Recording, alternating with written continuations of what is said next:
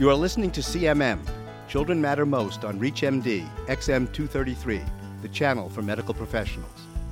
Come, senators, congressmen, please heed the call, for he that gets hurt will be he who has stalled.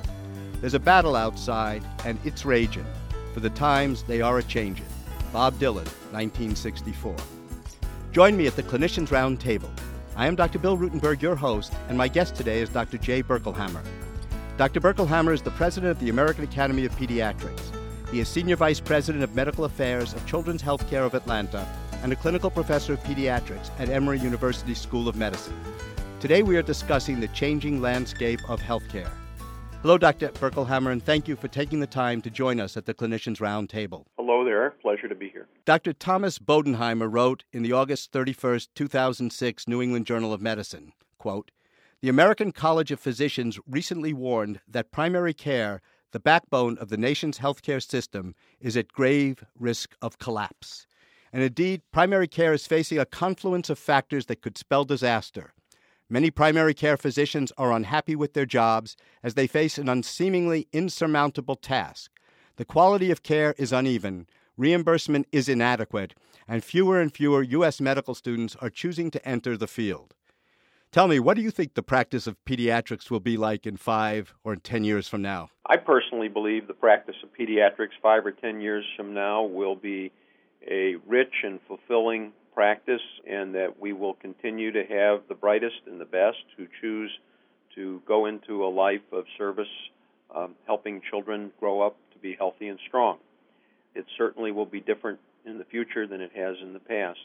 The scope of disease the burden of managing a practice will undoubtedly change in the coming years dramatically. If you were advising, and I'm sure you do in your position, advise many residents who are entering practice, if you were going to advise them how to adapt to this changing landscape, what would your, say, three, four, five big recommendations be? First of all, you've got to get the best training you can possibly get in, you know, medical school, residency, and then when you choose your first place to work, that you uh, pick a site where you're going to have colleagues and people that you will be able to continue to mentor you and help you develop. You know, a career in medicine is a career of lifelong learning, and each of us throughout our career need to continue to revitalize and to learn and to adapt to what is a very changing environment. Tell me about the changes that you see certainly the, the spectrum of disease has changed dramatically in my own career. And what we see today are problems having to do much more with lifestyle and issues relating to mental health. You know, the average pediatrician in their office today, about a third of their visits are related to mental health issues.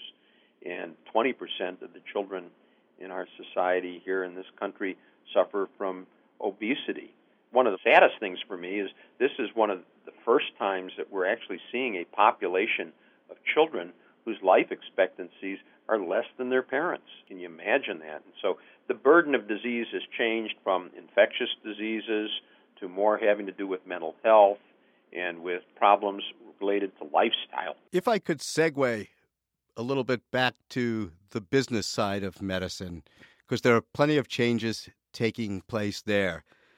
I have a friend, colleague, who told me he feels like he's stuck in a Rodney Dangerfield. I just don't get any respect. He's concerned that medicine is becoming a commodity rather than a profession, and that he has no brand identity. That when he says he's a member of the American Academy of Pediatrics or he's board certified in pediatrics, there's nothing to distinguish him from, again, a nurse in a retail based clinic. How do we combat that? First of all, I think we do need to appropriately promote who we are and what we're about. I know through many years of experience that young parents, once they, they meet their pediatrician, once they visit a pediatrician, they know the difference. I do think that that person who says they feel like Rodney Dangerfield needs to um, understand that he is woefully underestimating the role that he can play in the world around him. I think by being appropriately assertive about the role of the physician is very important here. Does the Academy have a plan to do this? Of course we do. And the Academy is really an organization whose mission is dedicated to the health and well being of children and providing for that through the promotion of the profession of pediatrics. You know, there are some overarching values which the Academy promotes, and one of those has to do with promoting the profession. The other has to do with equity, that all children really need to get health care. And then, third, that every child needs a medical home, which comes right back to the where is that medical home going to best occur? And it's going to occur through the office and the practice of a pediatrician. The practice of the pediatrician, again, going back to Dr. Bodenheimer's statement, may be at risk. Are there ways to help the practice, the individual doctors, and even the small groups survive? I mean, in a business world, and we keep being told we have to also think as business people, when revenue declines, they think of new products or new services. Do you have any thoughts? And perhaps you could share with us what Children's Healthcare of Atlanta is doing to bring the people back into the fold, so to speak, keep them out of retail clinics? I would say look at the scope of your practice and where you can extend your practices and still improve the health of children. One example might be in the area of oral health. Do you know that dental caries and poor oral health is more common than asthma? It's the most common chronic disease of childhood. Now, putting dental lacquers on kids' teeth does not need to occur in a dentist's office, and I can tell you there are not enough dentists out there to meet the need. And the American Dental Association supports the notion that doctors in their office can certainly do oral health exams and to apply dental lacquers is a reimbursable service. So that's something the Academy is working on. You're listening to ReachMD, XM233, the channel for medical professionals. I am Dr. Bill Rutenberg, and my guest today is Dr. Jay Berkelhamer, president of the American Academy of Pediatrics, and we are discussing the changing landscape of healthcare. You're in the middle of telling us about additional services, different medical care that doctors can provide in their office. We talked about oral health, but I was going to go on and say, you know, the other area is mental health. And so many of the visits are related to mental health issues, and the Academy is working with pediatricians to develop tools and educational opportunities so that physicians can feel more comfortable dealing with mental health problems. The training that most of us received in residency really didn't give us the kind of preparation needed for what we're encountering in our practices. Residency needs to change in that regard, but those of us who have completed our training really need some help in order to expand our capabilities in terms of dealing with mental health issues. The American Academy of Pediatrics has an attention deficit hyperactivity toolkit. I use that on a regular basis. I think it's fabulous. Are there going to be mental health toolkits? Yes, and to do the assessment, to help make the diagnosis, to learn how to use the medications. You know, we've done a survey of our members, and pediatricians are very confident in their ability to recognize mental health problems.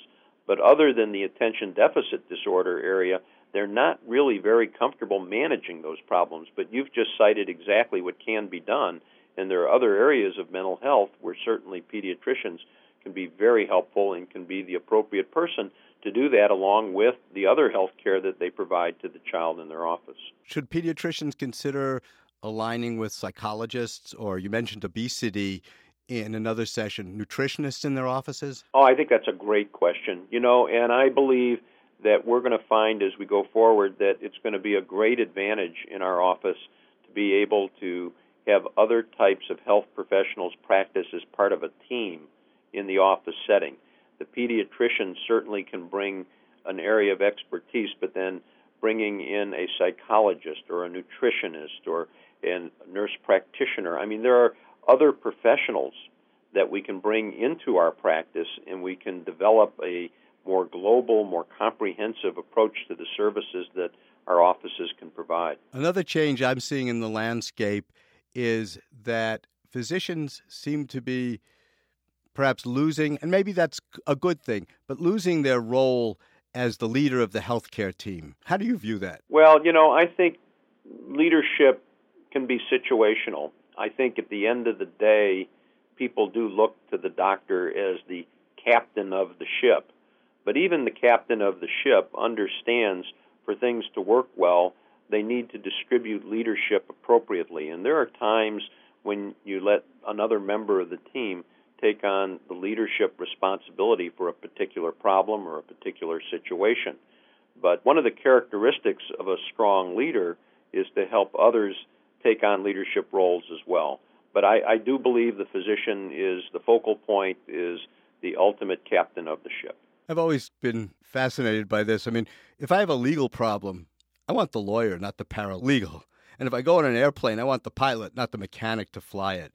It seems like, again, doctors need to assert themselves a little bit more. And maybe we need to do that with learning better communication skills and taking more time with our patients so they feel the personal connection. Well, you know, and as you build the system around you in your office where you have other members of your team, ultimately you need to spend your time as a physician where you can bring greatest value to the to the family and the patients you serve. And I would say the communication, the explanations are, are extraordinarily important here. The demands on a physician today are much more around the coordination, the communication, the interpretation, the education issues relating to health than they've ever been before. Is there anything that particularly frustrates you or makes you want to pull your hair out regarding the changes that we're seeing in healthcare?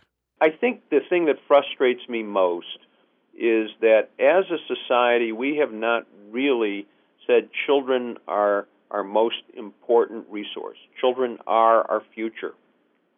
And so many of our children depend upon the largesse of government programs. And we just need to understand that we've got to provide an environment for children to grow up in this country so that they are valued and they are treasured and given the support for education, safe environments, adults that look after them, a healthy start. Children need to learn citizenship as they grow up.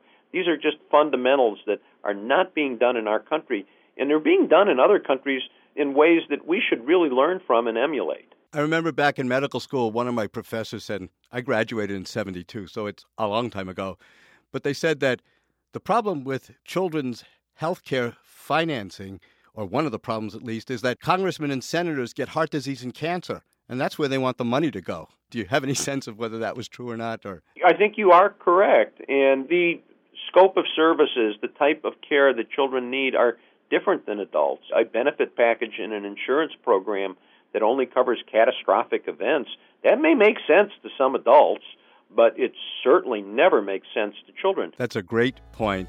And I want to thank Dr. Jay Berkelhamer, who has been my guest, and we have been discussing the changing landscape of healthcare. I am Dr. Bill Rutenberg. You've been listening to the Clinicians Roundtable on ReachMD, XM233, the channel for medical professionals. For comments and questions, send your email to xm at reachmd.com. Thank you for listening. I wish you good day and good health.